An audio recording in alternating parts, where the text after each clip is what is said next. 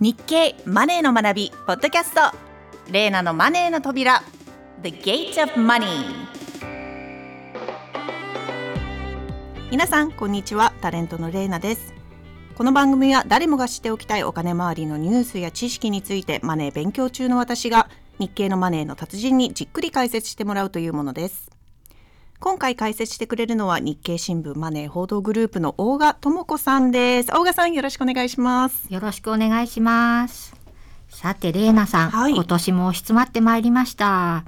年が明けると日本では受験シーズンがやってきますアメリカには受験シーズンってあるんですか？ありますね。ちょうど今頃は真っ只中かもしれないですね。8月から11月、12月ぐらいにかけてですね。ちょっと意外です。なんか、えっ、ー、と、9月が新学期ですよね。そうですね。それを考えると結構早いですね。そうですね。締め切りが1月とか2月の場合が多いんですけど、準備しなきゃいけない書類がまあ多いんで、結構早めに、はい、準備を始める学生が多いと思います。そうなんですね。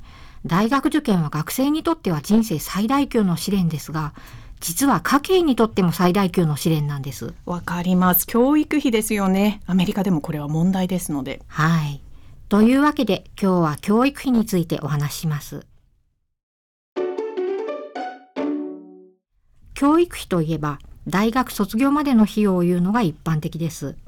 公立の学校の方が私立の学校より学費が安いんですが、大学までずっと公立に進学しても、だいたい合計で1000万円かかります。えー、日本でも結構かかるんですね。そうなんです。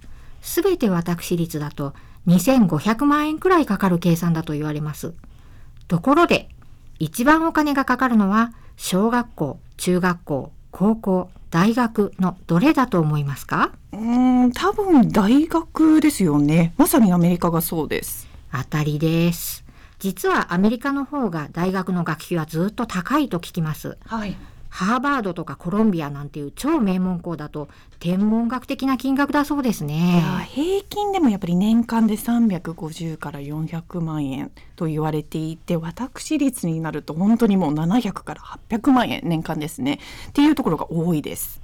すごすぎます。年間で700万だと4年間で3000万円近くかかる大学もあるんですね。ありますね。それに比べれば日本の大学の学費はまだ安く思えてしまうかもしれませんね。日本では国公立大学の受験費用や授業料などの総額は平均すると4年間で500万円弱で、私立大学の理系だと学部で800万円超ですね。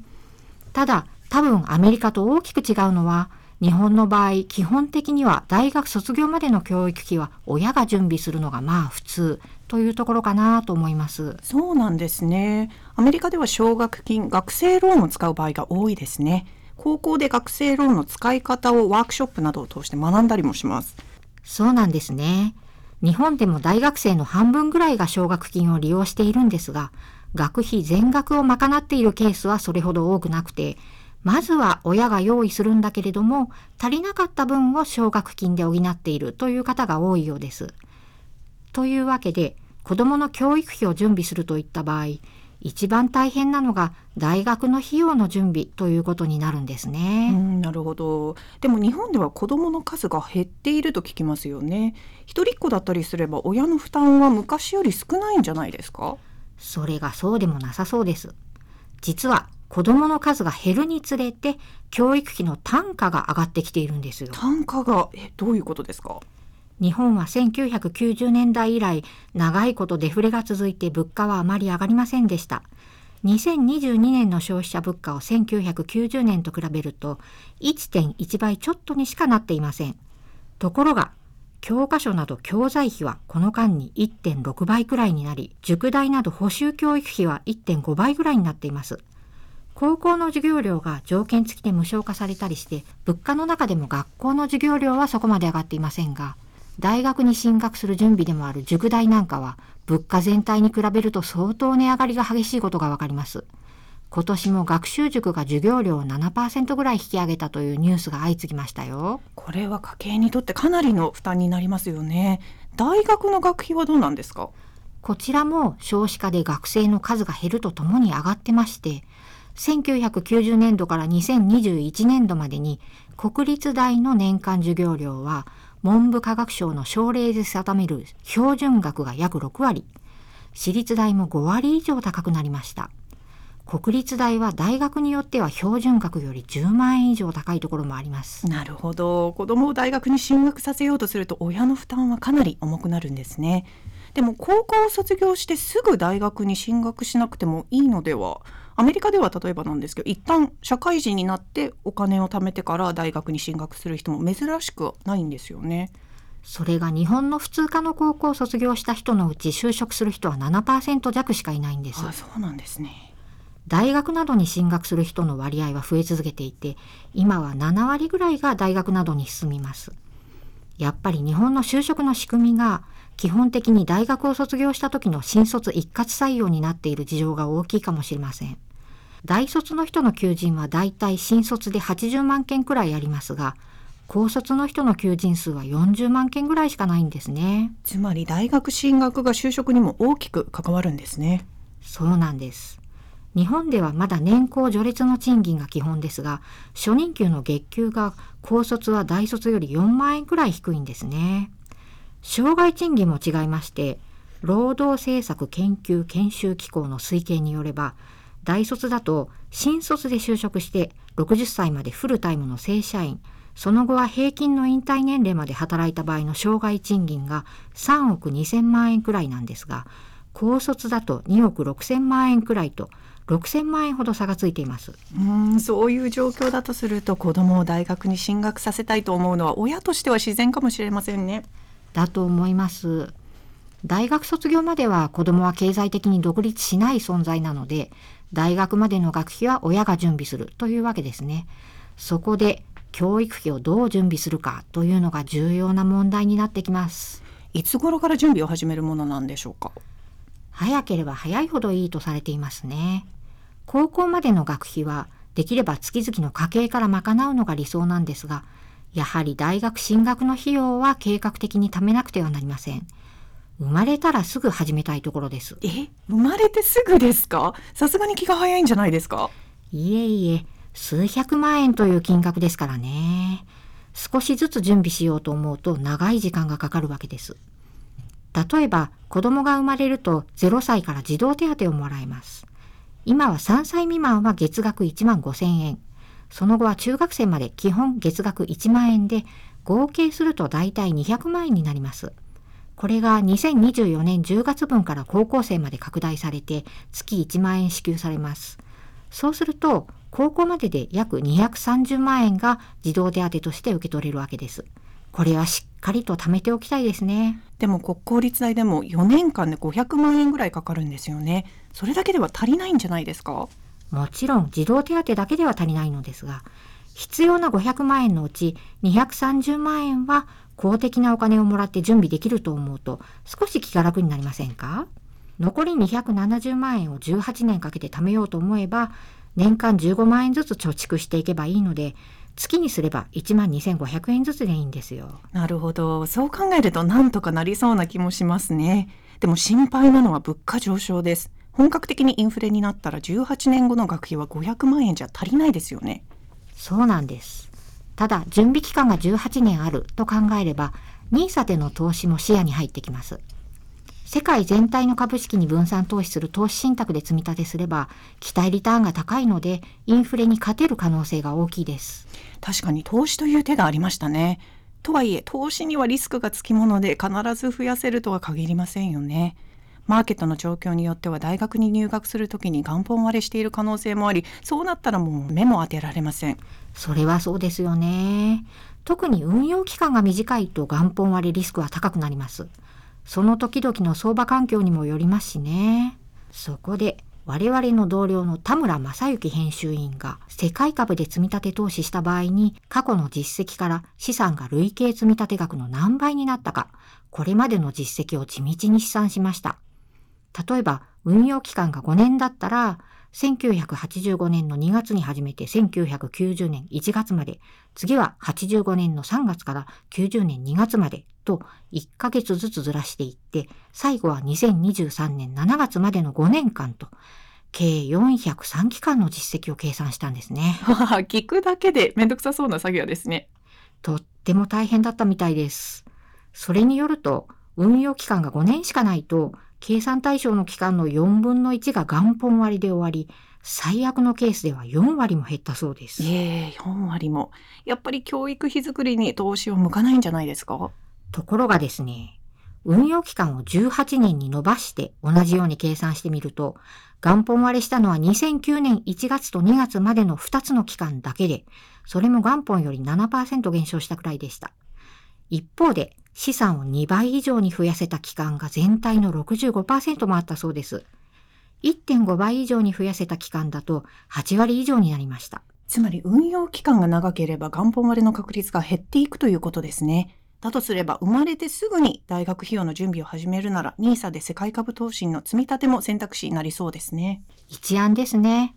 ただ、もちろん元本割れリスクがゼロになるわけではないので、個人向け国債とか預貯金といった元本割れの恐れがない資産と組み合わせるのもいいと思います。しかし就職の柱が大学卒業の時の新卒一括採用という状況なら大学の費用も政策で支援してくれるといいなと思ってしまいますね。そうですよね。教育費が高いということが子供を持つことをためらう原因にもなっているので、政策で支援するのは少子化対策としても重要です。そこで政府は3人以上の子供がいる世帯については、大学の授業料などの高等教育費を無償化する方針を打ち出しました。所得制限は設けないそうですよ。子供が3人いれば全員が無償化の対象になるんですか？そういう方針のようです。ただ、子供が3人いて、第一子が大学を卒業して就職して、扶養を外れると、子供が2人というカウントになってしまい、残りの2人は無償化の対象から外れてしまうという仕組みが問題視されています。うん、確かにそれは困りますね。これはかなり批判があるので、子供のカウントの仕方については今後何か工夫されるかもしれません。あと、授業料がいくらでも無料になるわけではなくて、一定の上限を設ける方針です。支援策が具体的にどうなるのか来年に向けて注目したいですね。今日は教育費とその作り方について学びました。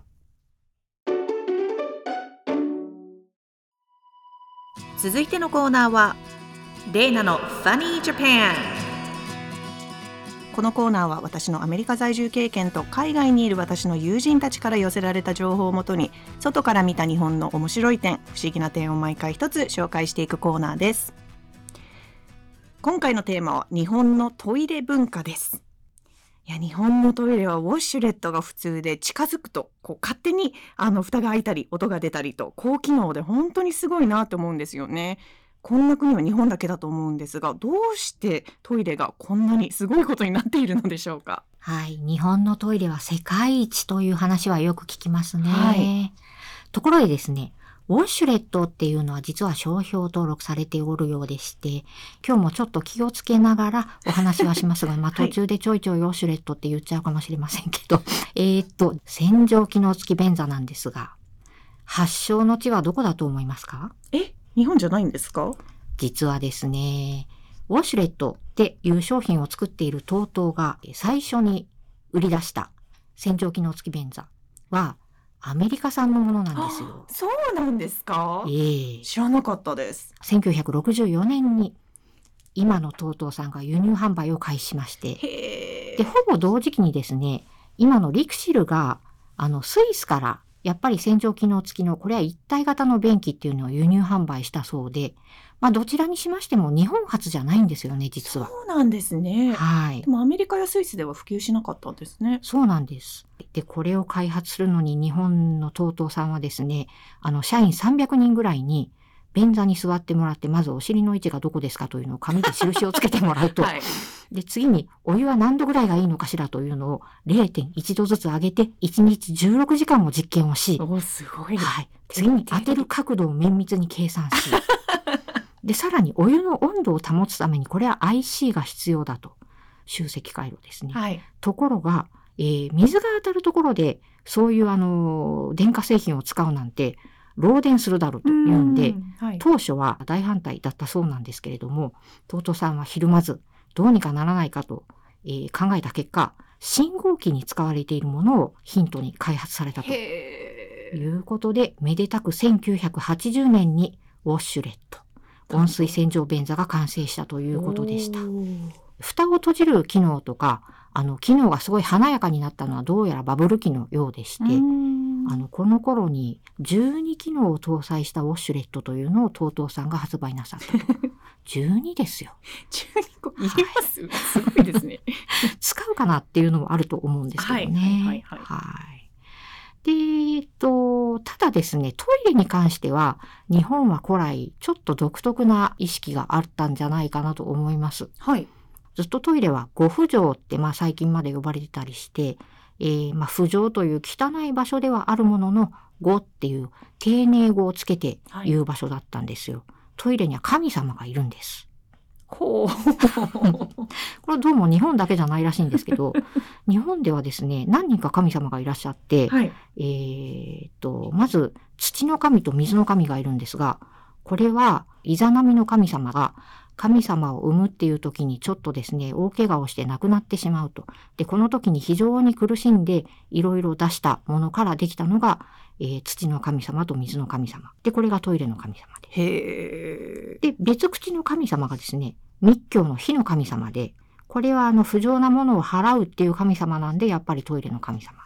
なので、少なくとも3人もトイレに神様がいらっしゃるんですよ。そうなんですね。はい。で、地方によっては赤ちゃんが生まれてから何日目かにトイレにお参りをして、あの、神様にお参りをするっていう行事があったり、あの、トイレで唾を吐くっていうのは非常に罰当たりなことで、これをやると目や歯がたたられておかしくなるとかですね。まあ、とにかくトイレは神聖な場所で。あ、そうなんです。はい意外ですね。初めて聞きました。まさかこんな話を今日していただけるとは。ねえ すごい勉強になります。そうなんです。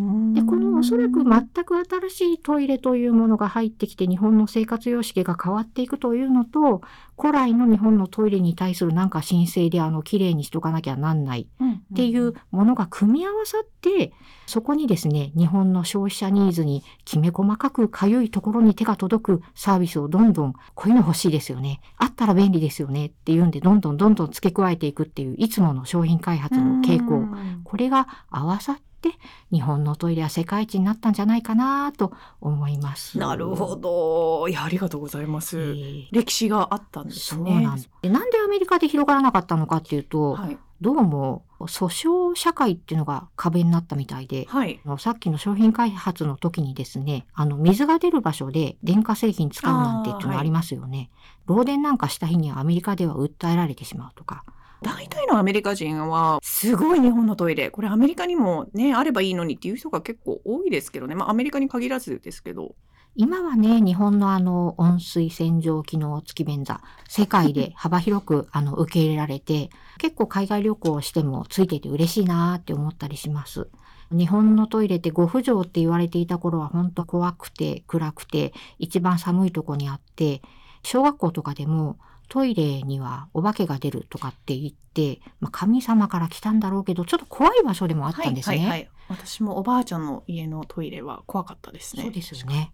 トイレの機能が改善するとともに快適さが追求されたおかげで、今やお父さんの唯一こう一人一になれれるる場所。みたいに。なったりして、本当にトイレに本棚があったり、好きなものを飾ったり、快適な空間として、確かに。はい。日本のトイレはやっぱり世界一なんだなって。すごいですね。なんか誇れますよね、これ。そうですね。ちなみにどんどん進化しし続けてると思うんですけど、次どんな機能が、大賀さんがこれあればいいのになって思うのってあったりします？私が欲しいとしたら、今もそれっぽいのあるかもしれないんだけど、トイレ掃除を自動で定期的にやってくれる。なんかそれに近いものはあったりしますけど、うんやっぱり最後はね、自分でちょっと綺麗にしなきゃいけないですけど、そうそうそうそう完全に自動、そう。はい。トイレ掃除が全く不要に。になるトイレってあったら欲しいです。確かに。じゃあちょっと期待したいですね。そうですね。はい。日経電子版のマネーの学びでは、これから資産を増やしたいという20代から40代の皆さんに向けた記事を多数用意しています。今回は教育費の準備についてお話ししましたが、日経電子版マネーの学びでは、教育費に関係する記事を随時掲載しています。最近ですと、NISA で大学費用準備、15年以上で、数年後なら貯蓄という記事では、田村編集員の試算を詳しく読めるほか、贈与など様々な方法も紹介しています。この記事は連載シリーズで、教育費の値上げ続々、大学や塾費用家計に負担重くという記事では国際比較や値上げの最新事情などをまとめています。説明文にリンクがありますのでこちらもぜひお読みください。大賀さんありがとうございました。こちらこそありがとうございました。ではレーナのマネーの扉次回もお楽しみに